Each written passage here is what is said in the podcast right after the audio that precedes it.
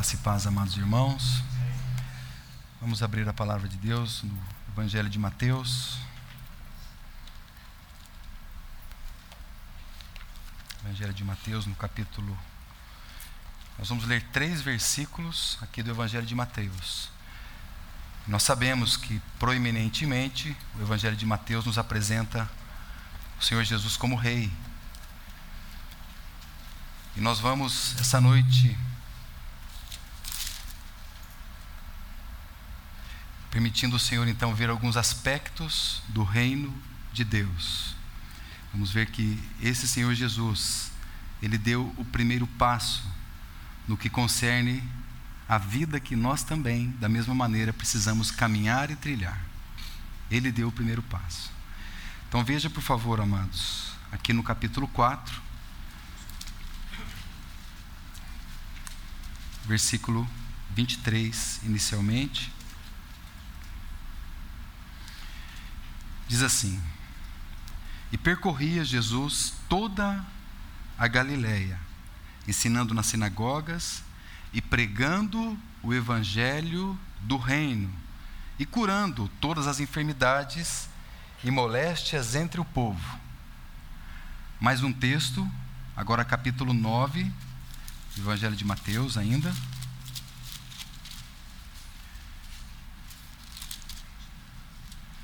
Versículo 35. Capítulo 9, versículo 35 diz assim: E percorria todas as aldeias e cidades, ensinando nas sinagogas deles e pregando o evangelho do reino e curando todas as enfermidades e moléstias do povo. Mais um texto ainda aqui no Evangelho de Mateus, agora nós vamos lá para o capítulo 24.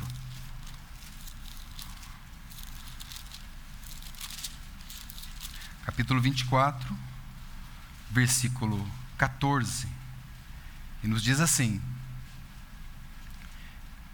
E este evangelho do reino será pregado em todo o mundo em testemunho a todas as gentes, e então virá o fim. Vamos ter mais uma palavra de oração. Amado Senhor, nós te damos graças nessa noite por poder nos reunir aqui. Nós te bendizemos, porque nos reunimos em torno da tua palavra, Senhor. Tua palavra que é tão preciosa para nós a tua palavra que é o nosso alimento, a tua palavra a qual nós não podemos viver sem ela.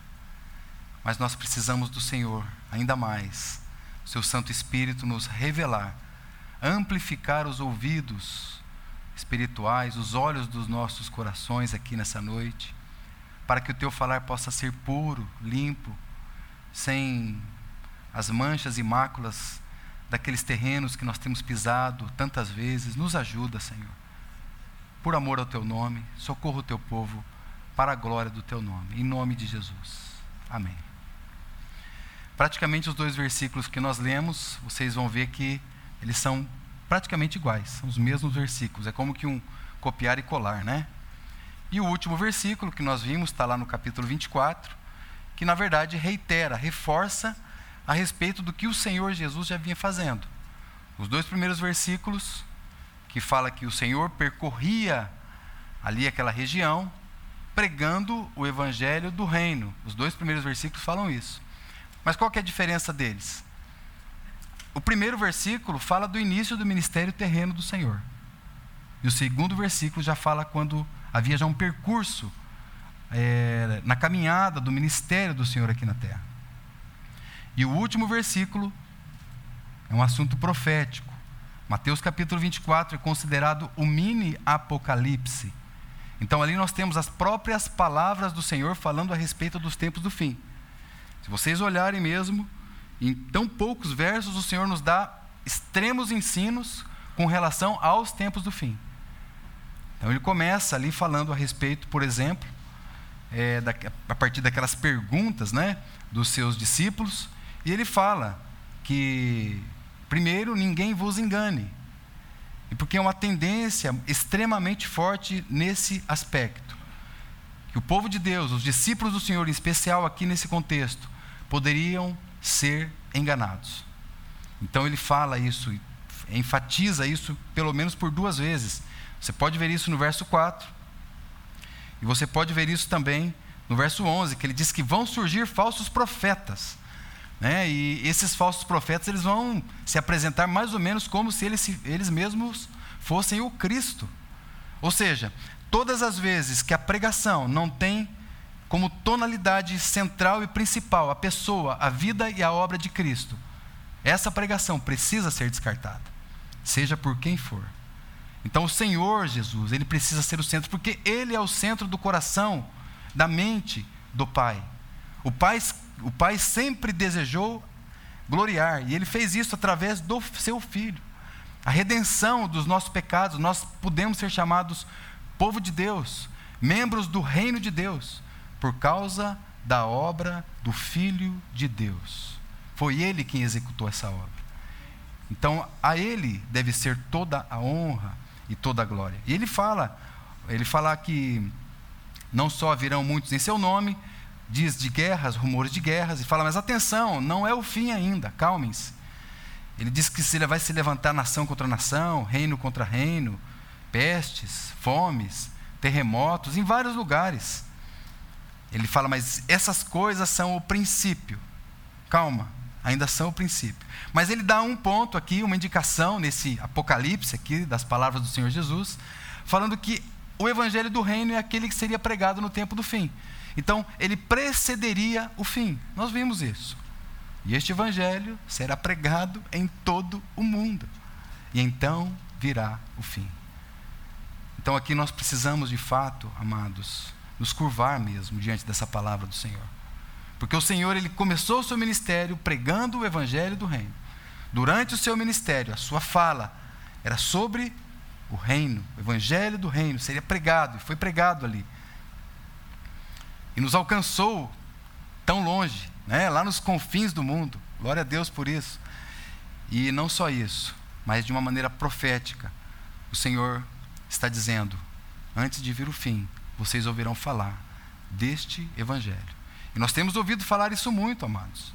Temos sido aqui, nesse mesmo local, despertados por irmãos aqui. Tivemos recentemente nosso irmão Rodrigo Abarca, tão recentemente também o irmão Romeu Bornelli. Nosso irmão Thomas tem falado a respeito disso incansavelmente, domingo após domingo, sobre tempos perigosos, sobre a necessidade de um despertamento do seu povo sobre o perigo da negligência, sobre a necessidade, né? Muito interessante essa figura de um embelezamento da nossa parte, como uma noiva que está num salão de beleza. Então, o Senhor está falando. E toda a ruína do povo de Deus, toda. Se você pegar de Gênesis até Apocalipse, você vai ver que a falha era uma, primordialmente. Eles se esqueciam da palavra de Deus. Eles se esqueciam daquilo que Deus estava falando. E o evangelho do reino, amados, é um evangelho que já estava na mente lá do povo judeu, lá anteriormente, lá atrás. Sempre eles estavam esperando um rei. Já havia na mente deles, é, tanto que quando o Senhor Jesus vem, acaba vendo ali uma decepção, porque não é o rei que nós estávamos esperando. Pensávamos que era esse, mas não era. Ele é o nosso rei, né? É o nosso rei, nós o recebemos. Diante de todas as, as cenas que nós vemos nele, dele, todos as, as, os cumprimentos proféticos do Senhor Jesus, e não só isso. Nós somos salvos pelo Espírito Santo que ele prometeu que nos daria e nos levaria a ele. Né? Então nós sabemos e cremos naquilo que a unção dele já nos foi revelada. Então, muito mais do que a palavra de Deus, não muito mais, né? Digamos assim, em concordância com a palavra, o Espírito Santo vem despertar a nós. Mas o evangelho do reino, ele seria esquecido e o povo de Deus sempre cairia quando deixaria de lado a palavra de Deus. Então, o meu desejo hoje é como aquela voz do Senhor, né? Ele percorria toda ali aquela região, diz a palavra de Deus. Ele dizia: Vem e segue-me. Vem e segue-me. Muitas vezes na caminhada, a gente pode tropeçar, muitas vezes na caminhada nós podemos derrapar. É, e a gente tem um conceito muito forte na nossa mente que nós temos que ser perfeitos. que é um padrão ideal de perfeição. Talvez a gente está assistindo muito Netflix e acha que tudo no final tem que ser de acordo com o bem estabelecido, né? o comercial de margarina, onde tudo é lindo, onde a família está à volta da mesa, aquela, muitas vezes não é assim. O que de fato faz toda a diferença é se nós estamos ou não seguindo o Senhor. Isso faz toda a diferença. Quando ele chama Abraão, ele fala: vai para uma terra que eu vou te mostrar qual é essa terra. Ele não, não faz promessa. E, o, e esse chamado amigo de Deus, chamado pai da fé, larga tudo e segue o Senhor. E é assim, é assim na nossa caminhada. E às vezes nós nos decepcionamos conosco mesmos, né? Ah, mas eu errei aqui, eu não, irmãos, o que importa é se nós estamos seguindo o Senhor. Porque sete vezes pode cair o justo, mas em todas o Senhor vai nos levantar. E esse evangelho do reino, o Senhor percorria ali toda a Galiléia, ensinando nas suas sinagogas, nas sinagogas deles, né, e ele curava doenças, enfermidades. Agora, é necessário da nossa parte, extremamente necessário, você está no capítulo 4, mas se você olhar no capítulo 5, não precisa fazer isso no verso 3. Se você quiser, né, diz aqui que bem-aventurados são os pobres de espírito, né, ou os humildes. Então, quando o Senhor profere essas palavras, quando nós vimos essas palavras aqui, a respeito da sua vida, obra, missão, a sua palavra, nós vemos que ele vai para o para o deserto para ser tentado, ele sai de lá vitorioso, diferente dos nossos pais Adão, e ele fala uma bem-aventurança, que é bem-aventurados os pobres de espírito. Porque deles é o qual é a promessa que está aí? Está vendo? O reino dos céus. Então é assim que nós iniciamos. Primeiro, é preciso humildade para deixar de lado a nossa vontade. É preciso que nós é, que a gente abra mão dos nossos conceitos, Entendamos a nossa incapacidade de caminhar sem Ele. Precisamos compreender isso. Compreender a nossa imperfeição, a nossa limitação, compreender quem de fato nós somos e abraçar com toda a força as verdades que nós temos ouvido, porque das palavras do Senhor são espírito e vida. Mas, amados irmãos, esse reino do Senhor, esse domínio do Senhor, ele não diz que o Senhor seria é, o rei e dominaria toda a criação. Isso não diz. Na verdade, isso já aconteceu tempos atrás, quando nosso pai, Adão, ali, né, o pai de toda a humanidade, quando ele entregou o reino a Satanás. Então, na realidade, esse reino são para as pessoas que aceitam a sua orientação, aqueles que querem, aqueles que desejam caminhar com este rei. Como nós cantamos aqui a pouco, proclamamos a Jesus, o nosso rei. Então aqui nós somos um, aqui é o reino de Deus estabelecido aqui. Lá fora o mundo, o Senhor não tem esse domínio, o Senhor tem o domínio sobre nós, porque nós voluntariamente falamos assim: queremos o teu domínio, Senhor. Nós desejamos isso. Nós aceitamos que o Senhor seja o nosso rei aceitamos, queremos, desejamos, precisamos. Então, dentro da mente é, dos judeus, esperando um rei, esperando, na verdade, um Messias, né? porque ele, a, a, palavra Meshiá do hebraico, traduzida para Cristo no Novo Testamento do grego, é a mesma palavra. Né? E a sua tradução é Messias ungido. Mas os judeus, eles traduzem também, eles se permitem traduzir assim: Rei ungido. Então eles estão até hoje, nós sabemos que os não convertidos estão até hoje esperando o rei ungido. É, para nós ele já veio. E é o Senhor Jesus. Né? Nós cremos nele, cremos na sua palavra, ele é o nosso rei. Mas tem algo interessante também dentro da cultura judaica que fala a respeito da vinda do Senhor. Porque não só esse Messias seria um rei, mas também eles sabiam que eles precisariam estar preparados para a vinda do rei. Os irmãos entendem isso e colocam dentro do nosso conceito? Porque agora, para nós ele já veio, mas precisamos estar preparados para que ele volte. E é isso que nos fala o último verso que nós lemos. E este evangelho, então, será pregado, o evangelho do reino, em todo o mundo. Então virá o fim. Então a gente vê muito essas expressões: reino de Deus, reino dos céus, reino de Cristo. Elas são todas é, palavras sinônimas, é a mesma palavra. Né? Na verdade, o reino de Deus é o reino dos céus estabelecido aqui na terra. Então, o reino de Deus está onde? Né? Está dentro de nós, está escondido dentro de nós. Na verdade, são muitos aspectos que nós podemos falar a respeito do reino de Deus. E hoje, como eu disse para os irmãos, eu quero mostrar essa base do reino de Deus. Que essa base do reino ele se sustenta pela palavra de Deus. É por ela. Nós somos sustentados por ela. Pela vida e pela obra do nosso rei. Os seus ensinos e também ensinos proféticos, como nós já vimos algo aqui. Mas questões, são muitas questões que estão relacionadas com o reino de Deus. Na verdade, essa, essa, essa realidade, essa doutrina, esse ensino do reino de Deus é o assunto mais falado nas Escrituras. Mais falado nas Escrituras em toda a palavra de Deus. Não só de maneira explícita, como de maneira também implícita. Quando você vê, por exemplo, é um exemplo só, né? Mas o, o povo de Deus passando ali o Rio Jordão e naquela batalha contra a sua, a, a sua primeira batalha ali em Jericó, né, para destruir as muralhas. Então, ali você fala de um reino dominando outro reino. Agora se lembre que as, nossas, as armas da nossa milícia não são carnais, mas elas são espirituais, elas são poderosas em Deus. E é interessante que aquela vitória ali de Jericó, ela se deu através de adoração. É, ou seja, havia uma fortaleza ali para ser derrubada. É como, há, como há muitas fortalezas na nossa mente, como nós somos cheios de conceitos, preconceitos, e nos esquecemos muitas vezes que Ele nos chama: segue-me, vem, segue-me. Né? Deus, o Pai procura adoradores que adoram Espírito e verdade. Não podemos nos esquecer daquilo que Ele nos chamou. Esse é o reino de Deus, o qual nós somos chamados. Então, é, a, hoje eu quero falar da base, mas há muitos outros pontos. O que é o reino? Né? Como é que se dá a entrada no reino? Onde está o reino? O fluir do reino de Deus? Qual é o caráter do reino de Deus?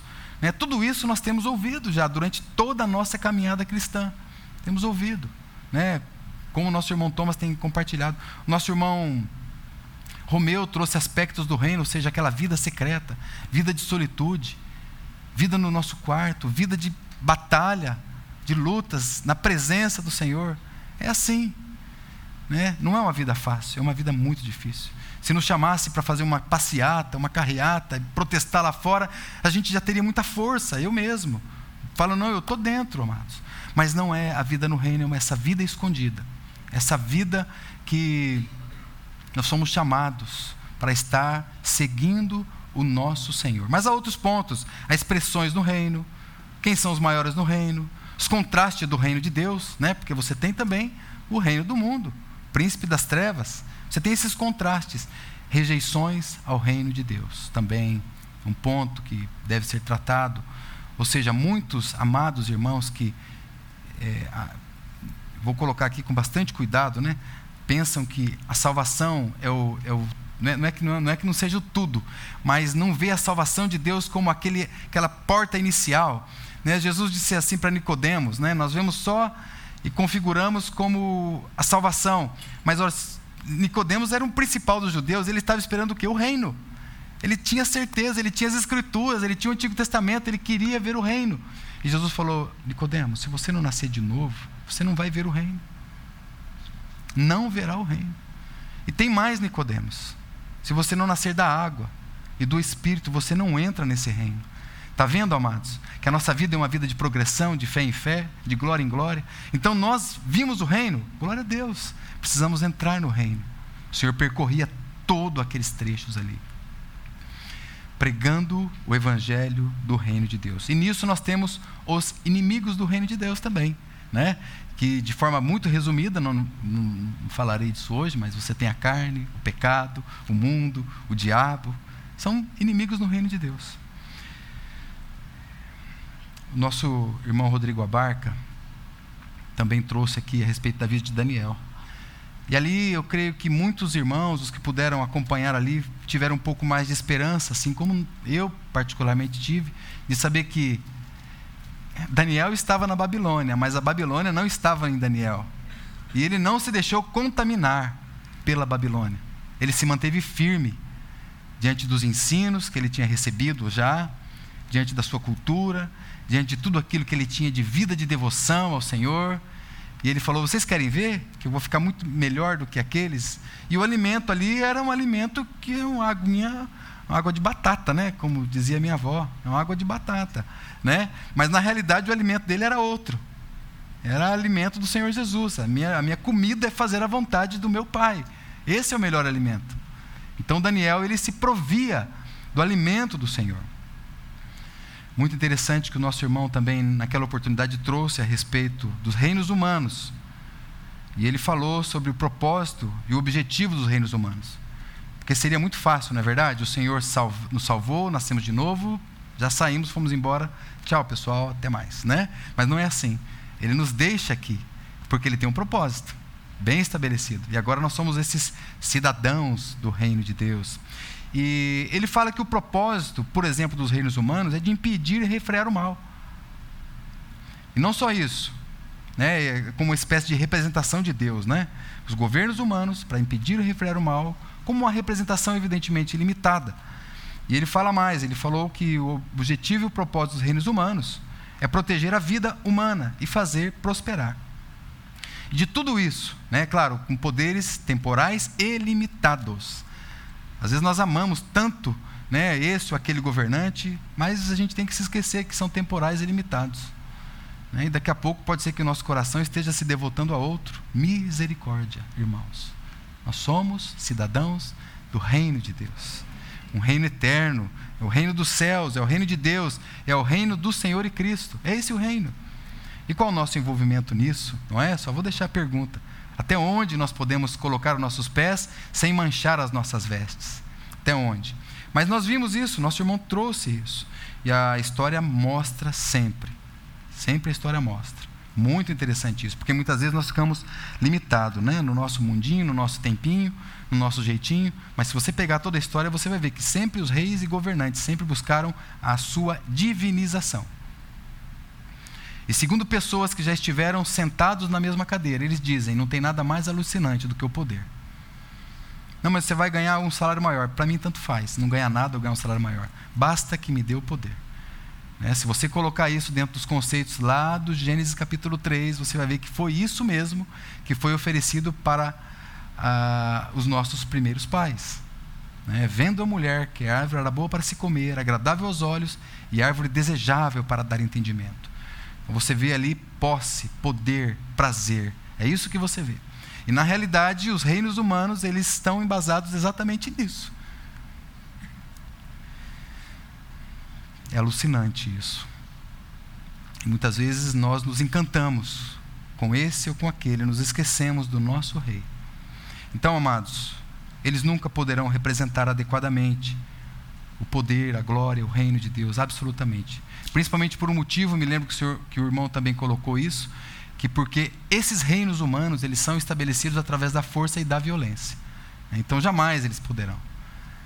Nós sabemos qual é a força e qual é a violência do nosso reino. Na verdade, a violência que nós temos que ter conosco mesmo, né? Porque é um reino que é tomado à força. Né? Ou seja, é muito ruim para o nosso ego, para o nosso eu, ter que abrir mão de um poder, de uma autoridade que nós achamos que temos, para entregar nas mãos do Senhor Jesus. Então, nós governamos a nossa vida, nós sabemos como fazer, nós temos o domínio, o controle. Eu já fiz isso, eu tenho experiência. Né? Não podemos cair nisso mais. Mas olhar para o Senhor. Muito interessante que ele mostra lá quatro impérios. Então Daniel tem o discernimento ali daqueles quatro impérios: cabeça de ouro, né? os peitos ali de prata, o, o vestes de, uh, os ventres ali de bronze, né? e as partes inferiores de ferro e barro. Então ele olha para frente e nós vemos que nós estamos aí nesse quarto império.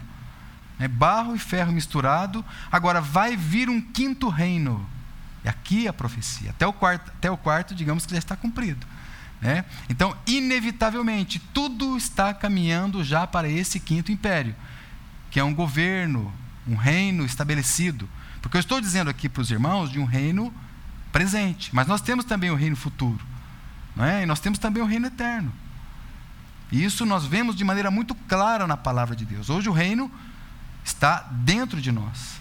Então o Senhor reina nesse mundo através da sua igreja. Então, tudo inevitavelmente vai caminhar para esse quinto império, para aquela pedra que foi lançada e destruiu todos esses sem auxílio de mão. Poderoso. O reino que nós aguardamos, é esse que nós aguardamos. Esse, né, é, é, nós devotamos o nosso voto a este. Então, amados, a vinda do reino celestial e eterno é o reino do nosso Senhor Jesus Cristo. Aquele que detém a imagem do Deus eterno, a imagem do Deus invisível. A Ele seja toda a honra e toda a glória. Então, o propósito é nos preparar para reinar com Cristo. Veja, se nós somos negligentes com o reino de, de Deus no, no tempo presente, como nós reinaremos com Ele? Então é isso, reinar com Cristo. Estamos sendo preparados para ter um coração como o do Rei, semelhantes ao dele, para representá-lo. Hoje você encontra com alguém e a pessoa diz: Não, eu sou cristão, sim. E hoje virou até um jargão, está quase virando moda já ser cristão. Então está muito difícil hoje, né? A gente saber exatamente qual é o, o, nível de profundidade disso. Não que nós temos um nível profundo, não é isso. Eu acho que é justamente o contrário, né? Como o nosso irmão tem dito, o nosso, o nosso crescimento é o contrário, é mais ele menos eu, como João Batista. Convém que ele cresça e eu diminua. É, é exatamente o contrário. Então, ele deve crescer em nós. Agora, Daniel e seus amigos, eles nos mostram que é possível, sim, estar na Babilônia sem se contaminar, sem estar contaminado com as iguarias desta Babilônia. É possível estarmos no mundo sem o mundo estar em nós. É uma luta, amados. No nosso tempo, é uma grande luta. E hoje o inimigo, ele provavelmente já sabendo que o seu tempo está próximo, eles têm, ele tem vindo com muito mais força, com muito mais com muito com vários ataques de todas as ordens, todo tipo de na, na posse, no poder, no prazer, é, em todas as áreas da nossa vida ele tem atacado. Então precisamos ter isso extremamente de maneira muito consciente para nós. Nós sabemos, irmãos, para que nós que a gente esteja muito forte, né? Estou falando fisicamente. A gente tem que ter uma boa alimentação, não é verdade? Né? É, podemos comer isso, não podemos comer muito aquilo. Né? Conforme o tempo vai passando, a gente sabe que já pode comer muito menos daquilo lá que a gente gosta tanto. E assim, é exatamente nesse aspecto que Daniel não se deixou contaminar. No sentido espiritual, é exatamente isso. Né? Porque o reino de Deus ele não é comida e nem bebida. O reino de Deus ele é justiça, paz e alegria no Espírito Santo. Então, no, no aspecto espiritual, que é onde, onde deve culminar né, toda a aplicação disso que eu estou dizendo, Deus está buscando conosco essa, essa comunhão, uma vida de devoção, uma vida de sujeição, uma vida de submissão a Ele. É isso. Né? Que, ele encontrando em nós adoradores que o adorem em espírito e em verdade. E não somente isso, mas também nos aspectos da nossa alma. Tem muito do mundo na nossa alma, desde que nós nascemos de novo. A nossa alma precisa ser ganha mais e mais e mais com muitos conceitos. Essa fortaleza, como de Jericó, precisa ser destruída, precisa ser colocada no chão. Os irmãos viram que o Senhor Jesus ele percorria ali aquelas aldeias curando doenças e enfermidades? Eu acho muito interessante isso. Nos dois textos falou a mesma coisa. Por que, que não falou somente doença? Por que, que você não falou somente enfermidade? Né? Doenças e enfermidades. Quando você pega a tradução dessas palavras, elas são praticamente sinônimas. Então você não consegue de maneira muito clara distinguir. Mas muitos estudiosos dizem o seguinte: que quando o Senhor Jesus curava doença, ele estava curando doenças físicas que existem. E quando fala que ele estava curando enfermidades, é porque ele estava curando a sua alma, a alma das pessoas também, que estava tão cheia de tantas coisas. Irmãos, lá mesmo no livro de Daniel, diz que no final, e é, o cumprimento profético seria que os santos do Altíssimo seriam magoados. Ou seja, nós, as nossas forças praticamente estariam exaurindo. Nunca houve uma população tão grande no mundo Pode pegar aí o Google e coloca ah, o número de pessoas com depressão, com síndromes de pânicos, com toda sorte, ou todo azar, não sei, né? Toda sorte de doenças, enfermidades na alma. E eu falo isso louvando ao Senhor por um lado, porque hoje o Senhor tem levantado né, psicólogos cristãos, não, não há muitos psicólogos cristãos. E sempre, de vez em quando, um irmão, uma irmã pergunta: Você conhece algum irmão ou irmã psicólogo cristão? Aí você vai falar muitas vezes, a agenda está lotada, está cheia. Né? Eu falo isso porque, graças a Deus, o Senhor ainda tem levantado alguns que podem socorrer outros. Mas, irmãos, até o século XVIII não existia a psicologia como uma terapia. Não existia. Em outras palavras, eu quero dizer que o povo de Deus, eles tinham que recorrer mesmo a Deus e a sua palavra. Eu não sou contrário a esse tipo de situação ou de, uma, ou de, um, de um tempo terapêutico, nada disso. Eu só quero dizer que o Senhor Jesus ele andava curando doenças e enfermidades. E nós precisamos cada vez mais nos colocar aos pés dele, antes de nos colocar aos pés dos outros. Antes. E eu não estou dizendo que alguém não se colocou aos pés do Senhor antes, não é isso. Mas o fato é que o Senhor está levantando homens e mulheres de Deus para tentar ajudar outros irmãos. Glória a, glória a Deus por isso. Mas, irmãos, nós precisamos compreender que essa cura, elementar. É, os irmãos da igreja primitiva nunca sonhavam o que era um, um, tratamento como esse. Eles tinham que de fato recorrer ao Senhor e à palavra de Deus e tudo aquilo que a palavra podia dar com, é, dar com relação à unção do Espírito Santo, à vida de verdade. Agora, será que nós não estamos deixando de lado a palavra de Deus? No que concerne a todos os movimentos do povo de Deus? Toda a vida no povo de Deus, que emana no povo de Deus? Muitas vezes é uma luta para a gente vir para a reunião. Mas a maioria das vezes a gente sai daqui falando, Senhor, louvado seja o teu nome. Que bênção, que graça o Senhor deu e depositou no meu coração essa noite. E eu vou falar para os irmãos que a tua botija está enchendo, porque você está batalhando e perseverando na fé.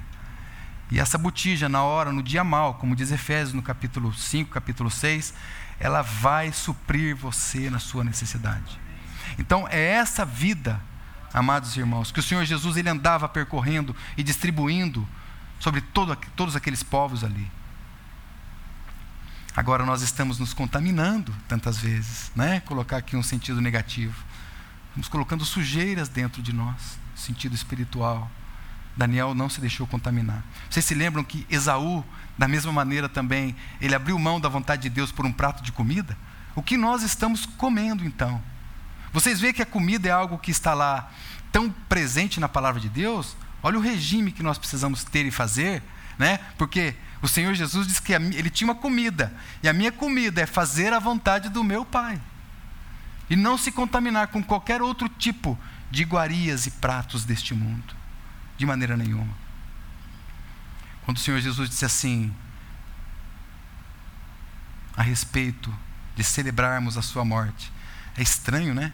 Jesus fala para celebrar a morte. A gente está acostumado a celebrar aniversário. Mais um ano de vida que esse, aquele teve. Vamos numa festa de aniversário. E o Senhor Jesus fala: celebrar a minha morte, até que eu venha. E olha que interessante, ele fala: comam e bebam, para que vocês tenham o quê? Vida. Veja, olha o cardápio do povo de Deus, como ele precisa ser recheado com a palavra de Deus. Então nós perseveramos, nós batalhamos para que a gente tenha e receba vida do Senhor. Quando o Senhor Jesus estava ali no deserto. Você está aí com Mateus aberto, não está? Mateus capítulo 1 diz que Jesus foi conduzido pelo Espírito ao deserto. Quantas vezes o Espírito tem conduzido ao deserto, né? E Jesus, e Jesus disse assim: Hã? 4:1, né? Mateus 4:1. E o Senhor Jesus, né, o diabo disse para ele: "Olha, transforma essas pedras em pães". Mas ele sempre preferiu fazer a vontade do seu Pai. Ele sai vitorioso daqui. Graças ao Senhor que ele sai vitorioso. Então, irmãos, toda a escritura. E aqui está um ponto extremamente importante. Eu vou pedir para vocês abrirem. Vamos ler esse texto, vamos colocar os olhos nele. 2 Timóteo, capítulo 3, verso 16. Vá um pouco adiante na, na sua Bíblia, 2 Timóteo, aqui no capítulo 3, verso 16, diz que é toda a Escritura. Então veja, é toda a Escritura que nos alimenta. É toda a Escritura que para nós é a base estrutural para que a gente possa também caminhar, percorrer.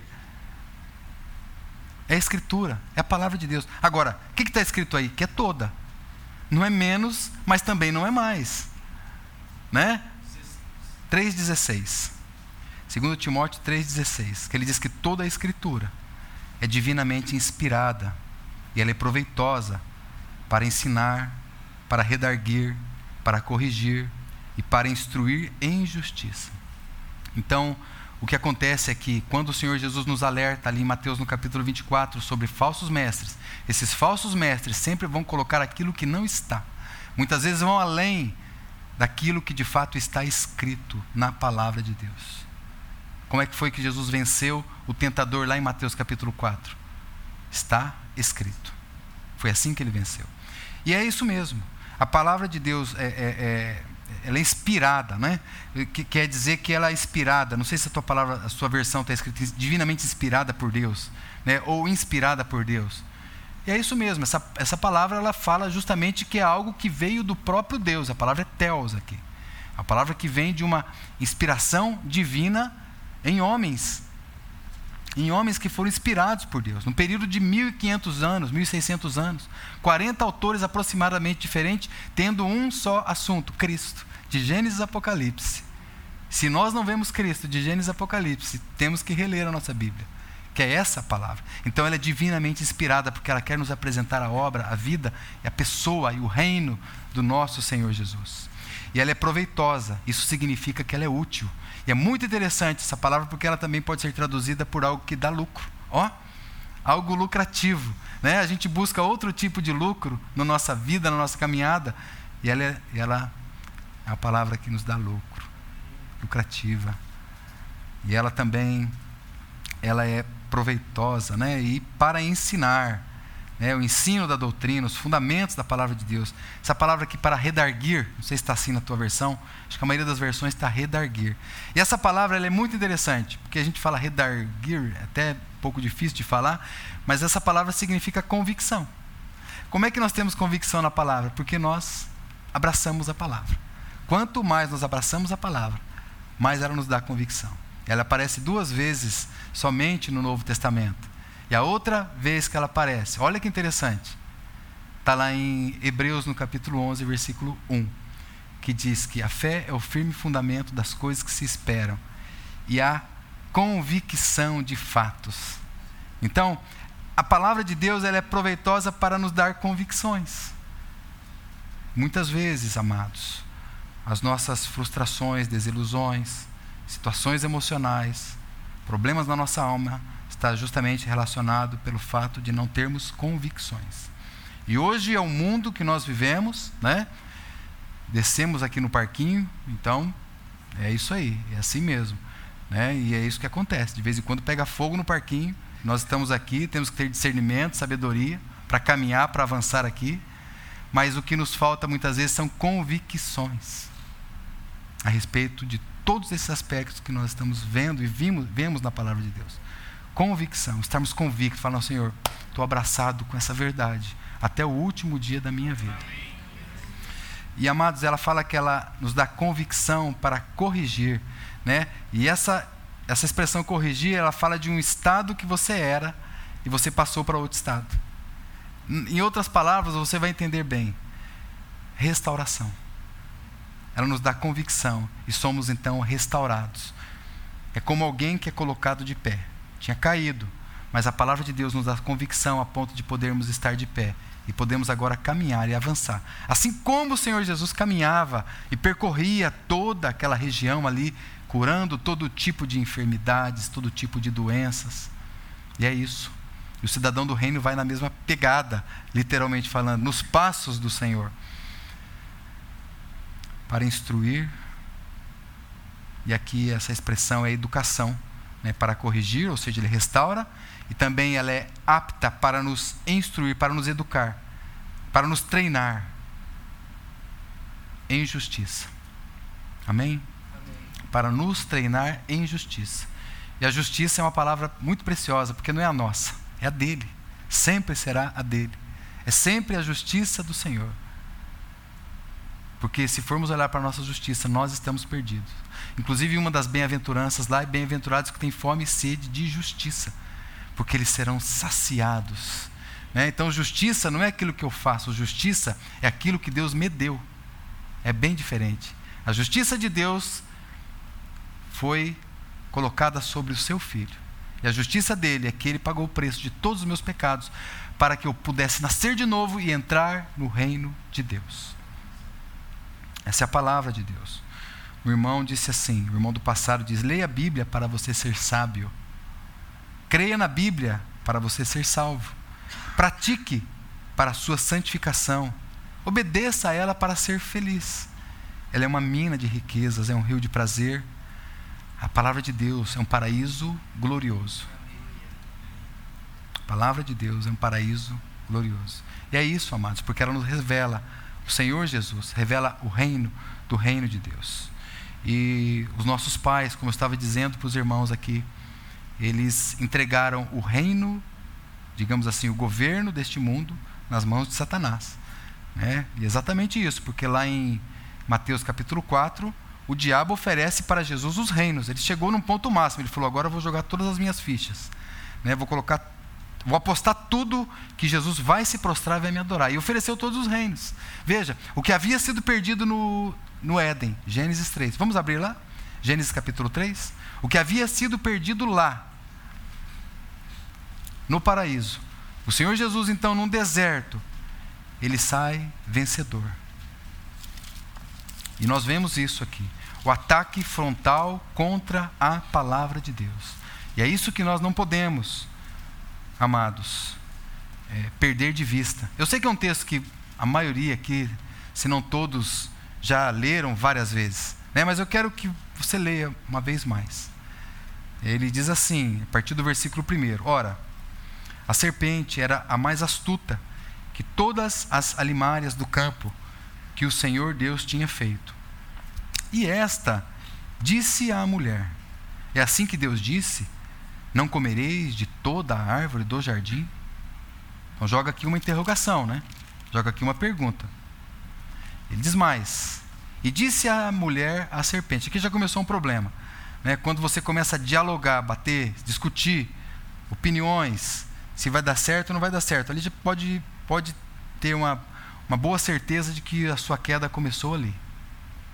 Porque não somos nós quem batalhamos, é o Senhor quem vai à nossa frente. É claro, Há batalhas específicas e colocadas para nós. Mas ela começou a dizer ali, a, a serpente: do fruto das árvores do jardim nós comeremos. Mas do fruto da árvore que está no meio do jardim, disse Deus: não comereis, nem tocareis nele, para que não morrais. Então a serpente disse à mulher: certamente não morrereis. Porque Deus sabe que no dia em que dele comerdes, né, do fruto, se abrirão os vossos olhos e sereis como Deus, sabendo o bem e o mal. E vendo a mulher que, a, que aquela árvore era boa para se comer, agradável aos olhos, e árvore desejável para dar entendimento, tomou do fruto e comeu, e deu também ao seu marido, e ele comeu com ela. Aqui o reino, amados, foi entregue então nas mãos de Satanás. Aqui houve o princípio da soberba. É né? claro que a gente pode traduzir aqui como desobediência também, mas aqui é soberba, porque o Senhor Jesus começa dizendo lá: bem-aventurados são os humildes. Né? Porque tem que ter humildade para se render a Ele. E aqui houve soberba, porque eu posso fazer aquilo que Deus falou que eu não posso. É soberba. Eu posso andar sem o falar do Senhor. Ou seja, primeiro que ela já devia duvidar de uma serpente tagarela, né? Então esse já devia ser o primeiro ponto. Agora ela duvida da palavra de Deus, mas não duvida de uma serpente tagarela.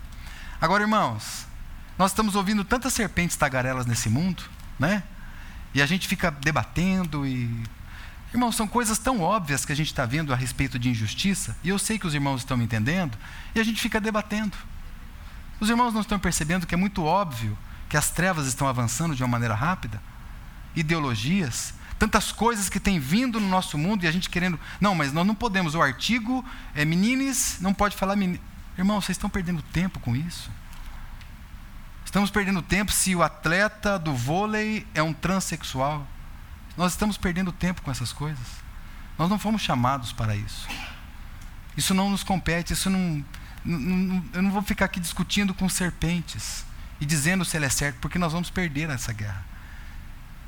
Aqui os nossos primeiros pais, eles perderam essa batalha. Uma dúvida já foi colocada na mente. mas vocês não podem comer de toda a árvore do jardim, isso significa que Deus está enganando vocês. Você pode ser igual a Ele e Ele está cerceando você de tomar do fruto dessa árvore. Tudo está relacionado com comida, né? É muito interessante. Aquilo que nós comemos define a nossa saúde. Guardem isso. Porque foi assim que Daniel venceu lá. Foi assim que Esaú foi derrotado quando ele abriu mão do seu direito de primogenitura. E não, não parou por aí. Porque aqui começou todo o problema. Ele diz mais. Capítulo 3, versículo 4, a serpente disse: Certamente não morrereis. Ou seja, pega o capítulo 2, versículo 17. Agora aqui é Deus que está falando. Capítulo 2, verso 17. Faz uma comparação desses dois textos. Mas da árvore da ciência do bem e do mal, Deus está dizendo: dela não comerás. Quando Deus diz não comerás, nós não acrescentamos absolutamente mais nada. Absolutamente mais nada. E aqui o diabo disse: é certo que não morrerás. Irmãos, é um conflito entre uma voz e uma outra voz. E a mulher ainda vai além. Nós vimos aqui que toda a palavra de Deus é inspirada, mas muitas vezes nós vamos além. A, a palavra de Deus nunca disse que não podia tocar no fruto. E você vê a mulher que ser mais espiritual do que Deus. Não, Deus falou que não pode comer, não pode tocar, né? então foi até muito além. Bastaria você saber do que foi que Deus falou. É só isso. Estamos atentos naquilo que Deus falou. Não vamos além, não podemos ficar aquém. E nós sabemos que por nós mesmos, amados, isso é muito complicado. Nós não temos força para isso. Precisamos da força do poder do Senhor.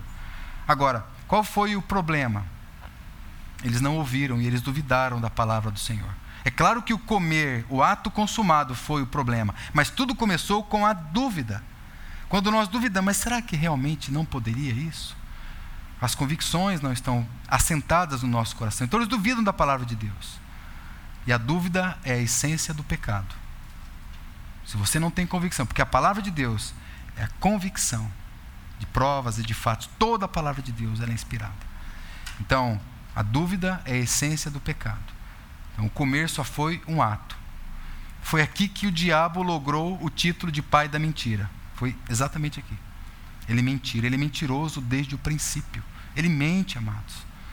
E são tantas vozes nesse mundo que nós estamos ouvindo, principalmente nesses últimos tempos, a respeito de tantas coisas, sobretudo política. Temos sido alertados aqui.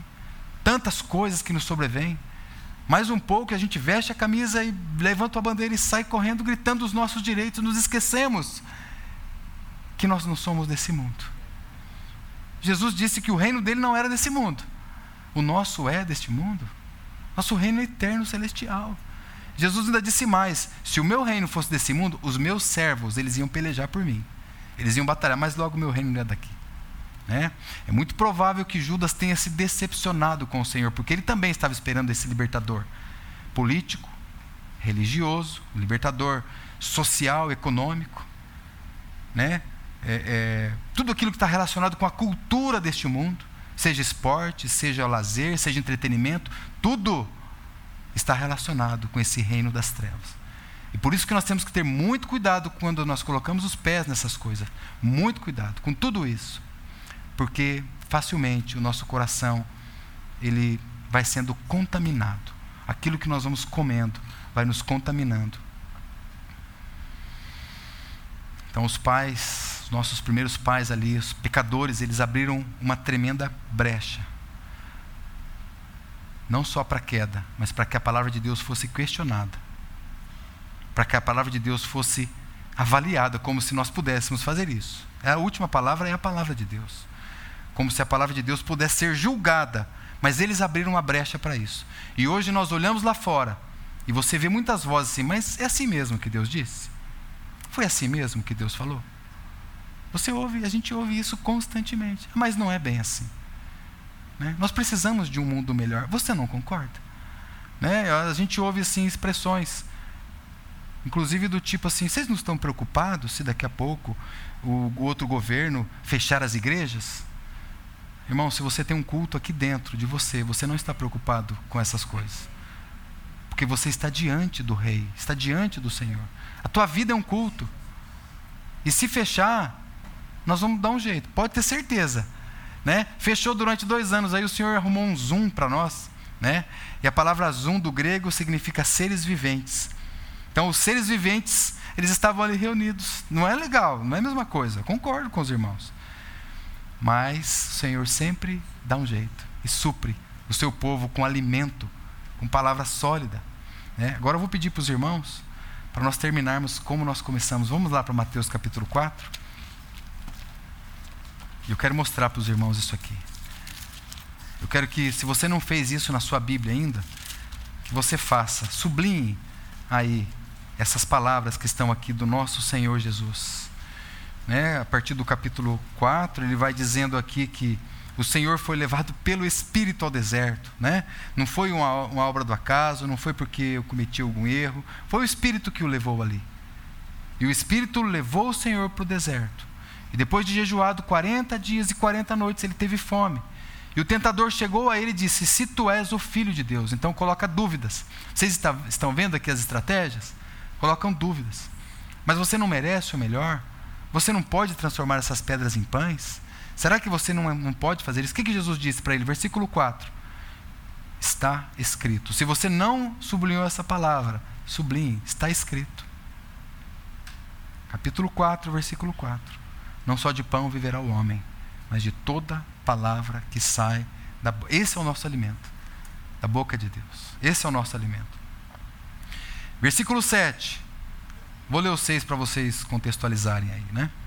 Disse-lhe Satanás, aqui o tentador, o mesmo que estava lá, mesma cobra falante que estava lá atrás. Se tu és o filho de Deus, lança-te daqui abaixo, porque está escrito aos seus anjos. Vocês acham que ele não conhece a Bíblia, amados? Infelizmente, até muito mais do que muitos de nós aqui. E ele diz assim: aos, é, está escrito, né? Disse o diabo: Bom, já que você quer falar de Bíblia comigo, eu vou falar de Bíblia com você. Está escrito também. Você pode se lançar daqui, porque os seus anjos darão ordem a teu respeito e tomar-te-ão nas mãos, para que nunca tropeces em alguma pedra. E Jesus disse para ele: Mas também está escrito. Né? Ou seja, uma verdade não exclui a outra verdade. O fato é que eu sou firme nas duas palavras. Mas nesse contexto aqui, eu sou firme no fato que está escrito: Não tentarás o Senhor teu Deus. Porque você está usando a palavra de Deus para tentar o Senhor. E aí ele continua. Né? Está escrito, versículo 10, se você também não sublinhou aí, né? Versículo 9 diz assim: Tudo isso te darei se prostrado me adorares. Ele oferece o quê? Verso 8, leia comigo. Novamente transportou o diabo a um alto monte e mostrou-lhe o que do mundo? Falou: Está vendo os reinos aqui que Adão lá atrás tinha me outorgado, tinha colocado nas minhas mãos? Né? Lá em Gênesis no capítulo 1, Deus deu incumbência para o homem, disse assim: Dominarás sobre as aves do céu, sobre os peixes do mar, sobre todo réptil que rasteja, dominarás. É um domínio. Né? E ali é o reino que já estava sendo dado nas mãos do homem. No capítulo 3 ele entrega, né? pega aquela procuração que estava dado para ele, tudo estava, tudo que foi criado, todas as coisas foi dado para que o Adão governasse. Né? E ele entrega então a procuração nas mãos de Satanás. E agora Satanás fala assim: Eu vou te dar os reinos, se você prostrado me adorar. Vocês imaginam o que ia acontecer com você? Você não estaria aqui essa noite. O Senhor Jesus não se encanta com essas coisinhas. Eu quero falar para você que o político que você ama tanto, ele está preocupado com os reinos do mundo. Ele está preocupado com o reino do mundo. Ah, mas ele tem tantos princípios. Amém, irmãos. Eu não quero entrar nesses pontos, porque daqui a pouco eu estou concordando com você. Tá certo? O ponto é que nós somos o povo de Deus. A nossa mente precisa ser mais ganha, mais encharcada, porque os reinos eles são temporais, transitórios, eles mudam de mão. Se você não confia na urna, também não confie em nada desse mundo. Que bom que você faz de não confiar. Não confie mesmo, nem na escrita, nem na, porque Deus estabelece e remove os reis. Nada passa pela, diante da soberania de Deus. Está lá em Daniel também. Essa palavra escrita. É Ele que vai estabelecer, não sou eu temos que levantar, porque nós temos o poder. Amados irmãos, qual é o teu poder? Não é? Agora, está escrito, o Senhor Jesus disse, verso 10: Vai-te, Satanás, arreda-te de mim, vai-te, porque está escrito: Ao Senhor teu Deus adorarás, e somente a Ele servirás ou darás culto. Então o diabo o deixou. Mas o diabo não para, meus irmãos. Ele está aí constantemente atacando. Você vai ver isso ao longo da Quando o Senhor estava percorrendo, sempre o diabo estava ali, buscando quem pudesse tragar, ao redor, ao derredor. E você também está nessa mesma caminhada, percorrendo também. Jesus no deserto, nós vemos que a cena do Éden se repete. Satanás oferece tudo em troca da adoração. E é assim que o Senhor Jesus vence, está escrito. Então você descobre que o ataque do diabo é contra a palavra de Deus. Se ele consegue roubar a palavra de Deus de você, né? se ele consegue te dar um alimento aí para diluir um pouco, Continua com a sua vida, caminhando. Olha que bom, você é evangélico, você é cristão, olha que bênção, graças a Deus. Né? Eu também sou. Qual igreja você é? Olha que coisa boa. E aí vai, dá as mãos e vamos para o jogo, vamos para o estádio de futebol, vamos jogar, vamos brincar, vamos jogar baralho, vamos para a nossa vida e essas coisas agora ficam para trás. É isso, amados. O Senhor quer nos, que, que preservemos o vínculo da unidade, Ele quer que nós estejamos firmes contra as astutas ciladas do maligno, firmes na palavra de Deus firmes com Ele, não devotando o nosso coração a outras coisinhas, a um reino eterno sendo preparado. Irmãos, deixa eu dizer algo para os irmãos aqui. E é para nós essa palavra. Basta tirar as escrituras de nós. Tira as escrituras das nossas mãos. E em pouco tempo, em bem pouco tempo, nós estamos caindo.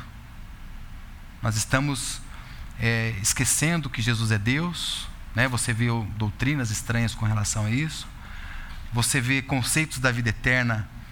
Tire a palavra de Deus da sua mão, daqui a pouco você está concordando com as ideologias que vêm aí. A gente não vai brigar, não, se, se é ou se não é, amados. Nós temos as nossas convicções e vivemos com elas para a glória do nosso Deus. Ele nos tirou de tudo isso. Não é para nós, porque a verdade dos fatos é que nós queremos que as pessoas façam aquilo que é bem. Você quer transformar o ímpio sem pregar a palavra de Deus para ele? Você quer falar, não, mas é, isso aqui é certo, isso aqui é errado. Lembre-se que a árvore proibida era do bem e do mal. E a gente fica discutindo se, é, se isso está bom, se isso não está bom, se isso é certo, se isso é errado. O Senhor Jesus nunca fez isso. Nunca, algumas vezes colocava ele na parede, né? Perguntava assim, Jesus, me lembro aqui de uma ocasião, né? São, tem outras. Senhor, é, nós temos que pagar o dízimo ou temos que pagar os impostos? E se ele falasse temos que pagar o dízimo e não pagar os impostos, ele seria preso por crime de sonegação fiscal. Né? E se ele dissesse que ele devia pagar impostos, mas não pagar o dízimo, então ele estaria transgredindo a lei de Moisés. Vamos apedrejar. E Jesus não fica falando o que é certo e o que é errado. Ele diz assim: dai a Deus o que é de Deus e a César o que é de César. A diferença não é entre o certo e o errado, mas entre o que é celestial e o que é terreno. Essa é a grande diferença. A nossa vida no reino é saber o que é o modo de vida no céu. Por isso que quando ele vem para o sermão da montanha, você está aí do ladinho, ele vai falar bem-aventurados, bem-aventurados, bem-aventurados, bem-aventurados. Você acha que ele está falando do que aqui? A vida dele, da trindade desde a eternidade, é essa vida. Essa aqui é a vida de Deus na eternidade. Bem-aventurados que choram, né? O choro aqui é como que um desespero, não é porque as coisas estão dando errado para mim. Mas é ele está falando assim: você é bem-aventurado quando você chorar pela sua condição e sabe que você precisa mais e mais de mim ainda. Aí você olha para você e fala: Senhor, para mim não tem jeito, é verdade. Então chore, mas há a vida e a alegria aqui em mim. E ele vai dizendo a respeito da sua vida: fome, sede de justiça, os misericordiosos. Porque assim, a vida na Trindade é assim. Um vive para o outro. Né? Então, cidadãos celestiais, bem-vindo ao reino de Deus. Esse é o reino de Deus, nós somos chamados. Então, em breve, se tirar a palavra de Deus de nós, a gente deixa a comunhão de lado, nossos conceitos de família vão sendo colocados de lado. Eu vou, eu, os irmãos têm ouvido falar, e isso está muito recorrente, que os, os divórcios, falando de família agora, entre o povo de Deus está muito maior do que no mundo? Vocês ouviram falar isso? Agora, irmãos, o que, que é povo de Deus para você? É simplesmente que diz que é cristão? Então, essas coisas que vêm do mundo, essas pesquisas, a gente tem que olhar isso com muito cuidado. Com muito cuidado. Porque o povo de Deus de verdade, ele batalha pela fé. O povo de Deus de verdade batalha para negar a si mesmo. O povo de, esse povo de Deus que eles colocam, ah, os evangélicos estão se separando, divorciando muito mais do que os ímpios. Tá, mas vamos colocar ali os princípios elementares da fé desses que vocês estão falando que são evangélicos. Para eles, Jesus não é Deus, de verdade. Para eles, é, é, nós temos que guardar um dia da semana. E quem disse que nós temos que guardar o domingo? Quem disse que nós temos que guardar o sábado? O cidadão do céu, agora, são todos os dias. Nós não temos um dia especial, nós vivemos a cada dia da nossa vida, no nosso trabalho, como família, uma vida integral. Antes era fácil, a gente ia lá, batia o cartão, ia embora e vivia a nossa vida. Né? Mas, agora, nós, nós não temos no Novo Testamento, nos próprios ensinos do Senhor, que você tem que guardar um dia. Nós não temos isso, nem o domingo. Nós temos a palavra de Deus se revelando para que nós tenhamos vida com abundância todos os dias. Porque se tivesse, irmãos, um dia não era mais fácil para nós? Era, seria muito mais fácil. Ó, o Senhor estabeleceu esse dia que temos que guardar. Ótimo, então esse dia. Né? E os outros? Não é assim. Ou você acha que ele quer 10% do seu dinheiro? Ele quer todo o seu dinheiro. Tudo é dele, por ele e para ele. Todas as coisas. Tudo é dele, amados. Então, se tira a palavra de Deus de nós também, nós também vamos nos esquecer que o Senhor tem a última palavra. Irmãos, vocês estão aí em Mateus? Deixa eu mostrar para vocês isso. Olha que bonito. Quando João Batista começa ali, ele diz: Arrependei-vos, porque está chegado o reino dos céus. Está vendo? Aquilo que havia sido perdido, João Batista já está vendo, o Senhor Jesus está chegando. Aliás, João Batista também foi profetizado. E ele profetiza o reino de Deus. Capítulo 3, versículo 2. Arrependam-se, ou seja, mudem o seu caminho, mudem o seu trajeto, mudem a sua mente Arrependam-se, porque está chegado o reino dos céus. E quando o Senhor Jesus, agora vai fazer sentido para você. Quando o Senhor Jesus, então, passa pelo tentador, foi batizado para cumprir toda a lei, não é? E no capítulo 4 ele foi, então, vitorioso ali, e aí ele chega no capítulo 4, verso 17, o que, que é que ele diz?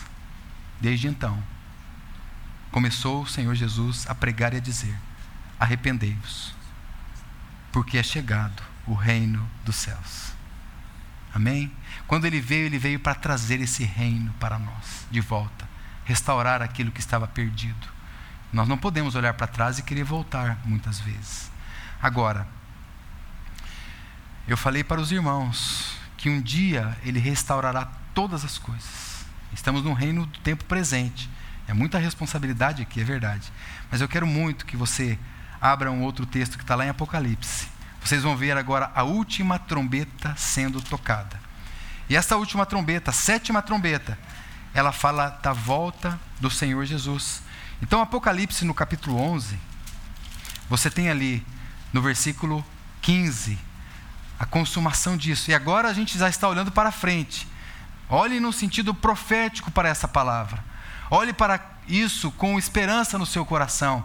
Olhe para isso com aquilo que está de vir, está muito próximo para vir isso.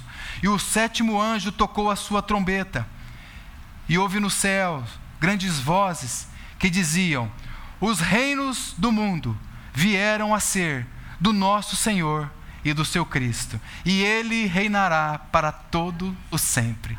Aqui então nós temos a consumação do reino de Deus eterno sendo estabelecido. E ele diz que aqueles que são vencedores, ou seja, aqueles que estão batalhando aqui no reino, compreendendo tudo aquilo que está vindo às suas mãos, discernindo a comida que ele pode comer, a dieta que ele deve fazer, né? Vocês estão me entendendo? Então esses reinarão com ele também, diz a palavra de Deus. Reinarão com o Senhor, poderão reinar com ele, porque seria muito triste você ser salvo e não reinar com Cristo. Em outras palavras, seria desastroso você ser salvo, que seria uma, uma coisa maravilhosa da graça de Deus. É claro, não estou minimizando isso, mas não ver a face do seu rei, olhar para ele, contemplar, pegar as coroas, galardões que ele promete colocar aos pés dele e falar: Digno é, Senhor, de receber toda a honra e toda a glória. Então, louvado seja o nome do Senhor. E isso está preparado, amados irmãos, para todo aquele que pega no arado e não olha para trás, e olha para frente. Que o Senhor nos ajude e nos socorra com a Sua palavra. Amém? Vamos orar.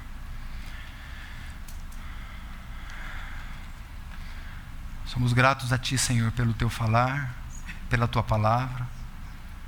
Nosso desejo, Senhor, de todo o nosso coração é não sermos contados com os infiéis, com aqueles que se esqueceram da Sua palavra, com aqueles que primordialmente, Senhor, abriram mão do Seu chamado, do propósito que o Senhor tinha em suas vidas. Nós sabemos que o Senhor não força, nós sabemos que o Senhor não usa com força, mas com a Sua graça.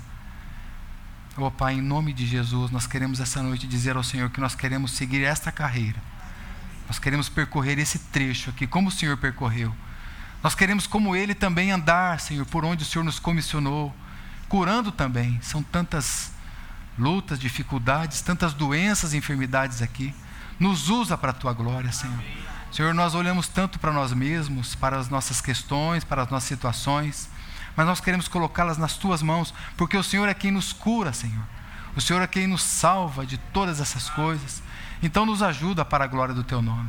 Que não saia da nossa mente, do nosso coração, que a tua palavra ela é a verdade, que a tua palavra ela é a luz para o nosso caminho, ela é a lâmpada para os nossos pés, que pela tua palavra nós podemos conservar firmes os nossos passos até o nosso último dia. E nós oramos tão agradecidos porque nós fomos chamados a esse reino para a glória do teu nome, em nome de Jesus. Amém, Senhor. Amém. Amém, Senhor. Graças ao Senhor. Amém, amados. Deus abençoe, conceda a cada irmão e irmã uma semana debaixo da graça do nosso Deus. Boa semana, viu? Deus abençoe. Amém.